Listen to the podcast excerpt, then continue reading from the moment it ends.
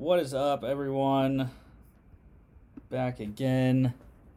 Happy Football Friday. It's nice and cold. There's still snow outside from uh, Wednesday here in Milwaukee, so we're getting through.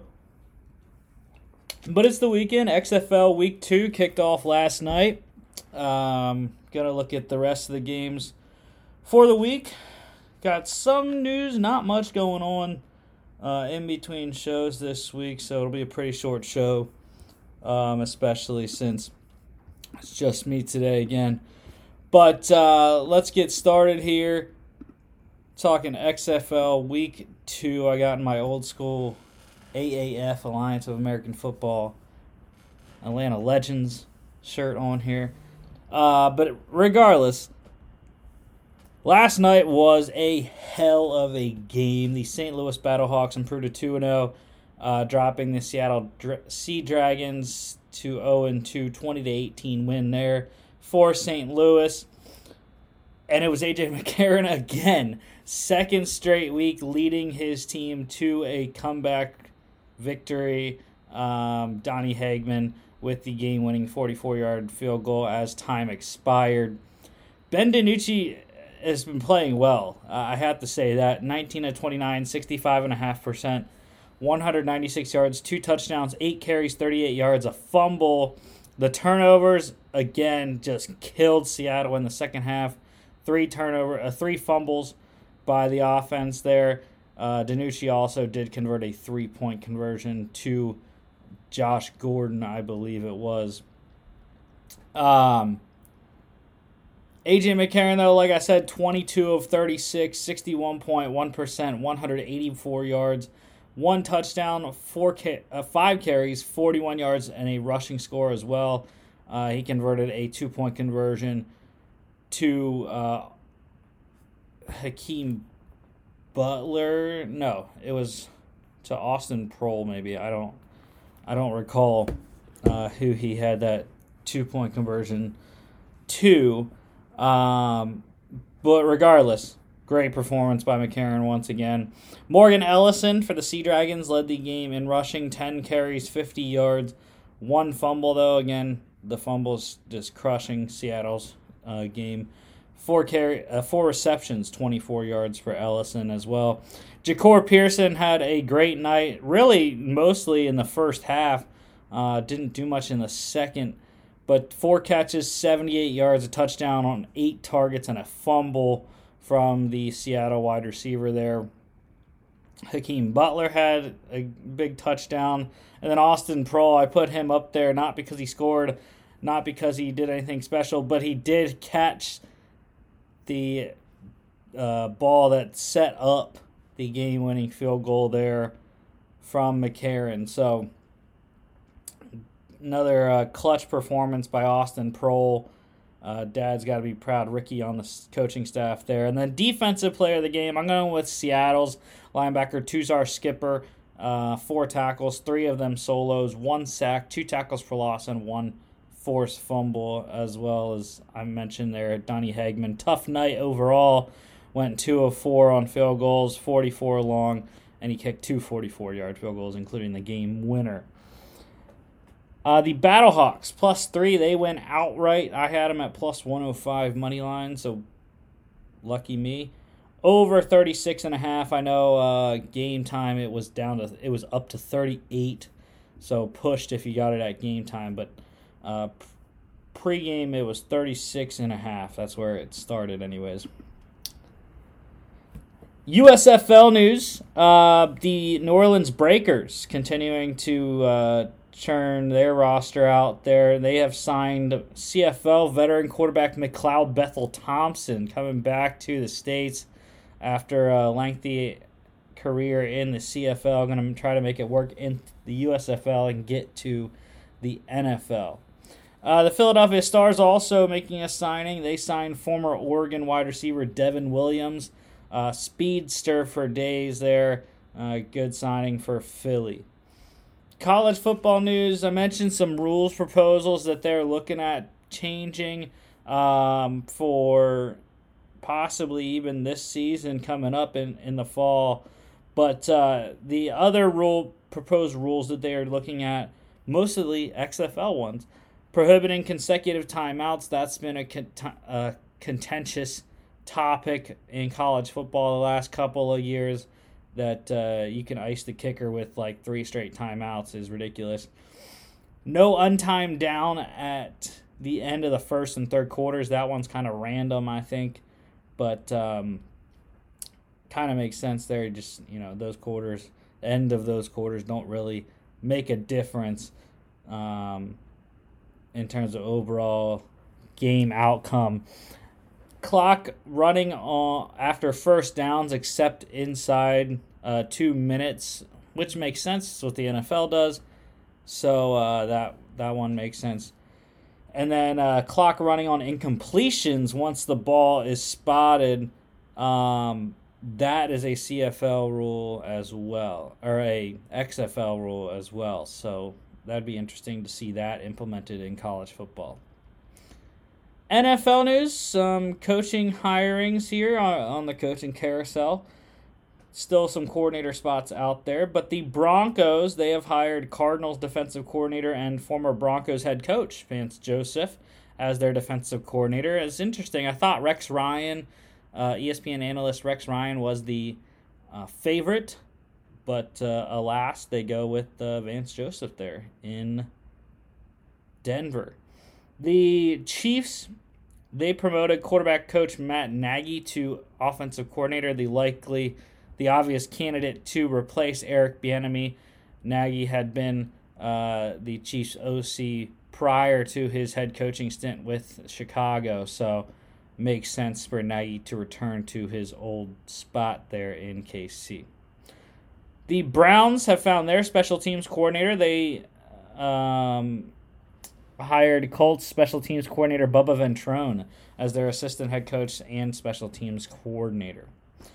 And then the Broncos, uh, once again, making an interesting hiring on Sean Payton's staff. They are hiring Giants quarterback Davis Webb as the QB coach there in Denver. So the 28 year old Davis Webb uh, going to coach the 34 year old Russell Wilson there. Interesting situation in Denver. Cap moves, still trying to get down to, uh, you know, the plus side of the cap are a bunch of teams,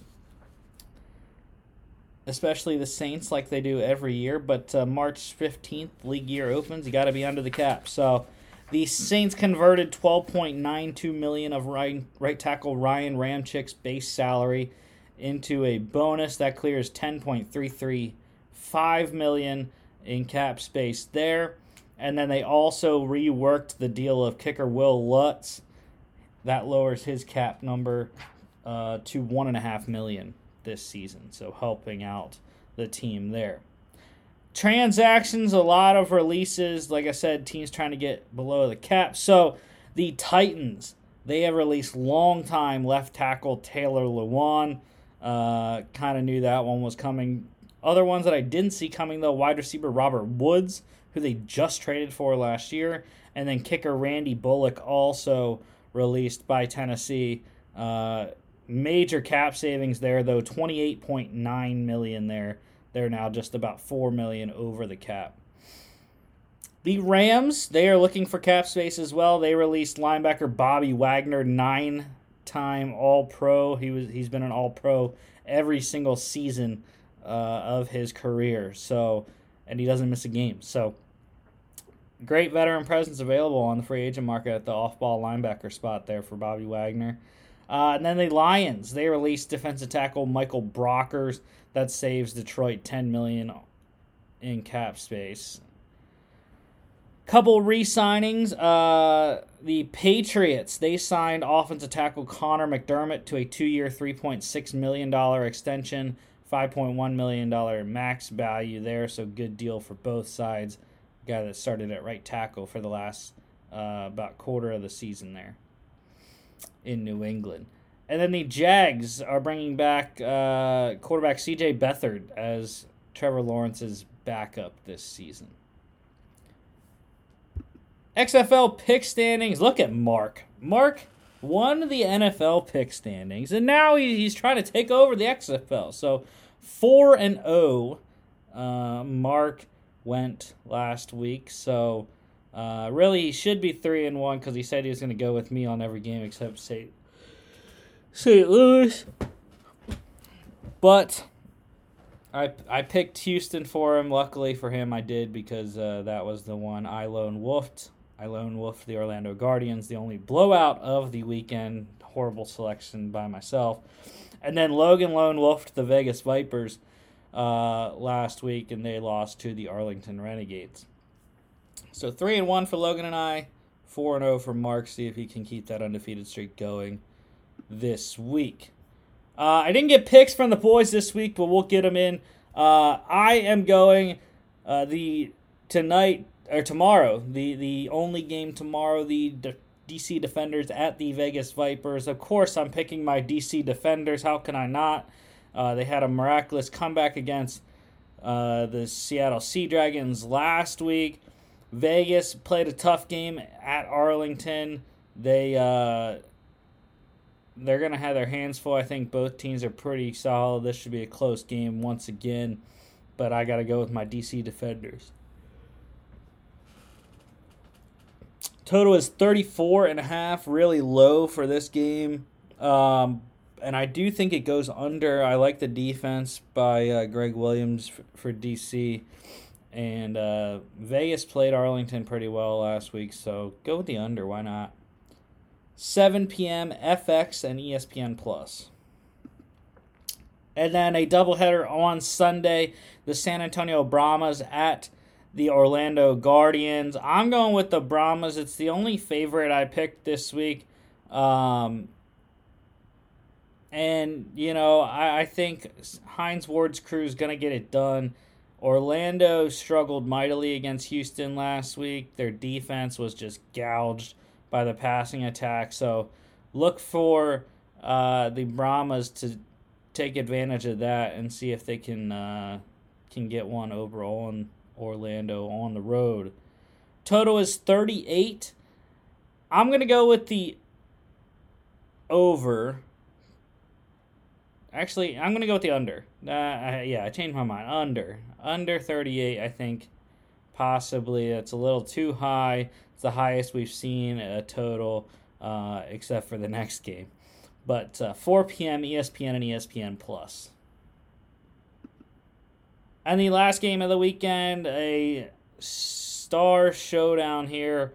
Re- the Arlington Renegades at the Houston Roughnecks. Houston five point favorites. I did pick Houston for Mark. I'm going to go with the Arlington Renegades, though I believe in Bob Stoops' crew. Drew Plitt played very well last week, and I think the defense is better than uh, the Orlando defense. So Give me Arlington at least the points. I'd have them plus four. I wish I would have got them plus five, but I would take the points at the very worst with Arlington. And if you want to take them outright, go ahead because I'm going to roll with it. Total is 40 for this game. And I'm going to go over. I think this is going to be a high scoring affair. Not a lot of defense. It's going to be Bob Stoops' kind of game. Wade Phillips on the other side, to try to keep that thing under 40. But still, I think it goes over. 7 p.m. ESPN 2 and ESPN Plus. And that is a show. Like I said, very, very short show today. Uh, not much going on in the world of football in all the leagues. XFL Week 3 next week. We'll be looking at uh, the game previews I believe next week we have one game Saturday and a triple header Sunday.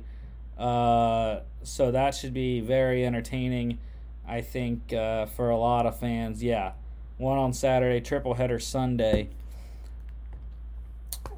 So, yeah, don't forget to follow us on all our social media at FAA Podcast on Instagram and Twitter, at FAA underscore bets as well, FAApodcast.com uh, where you can catch all our previous shows.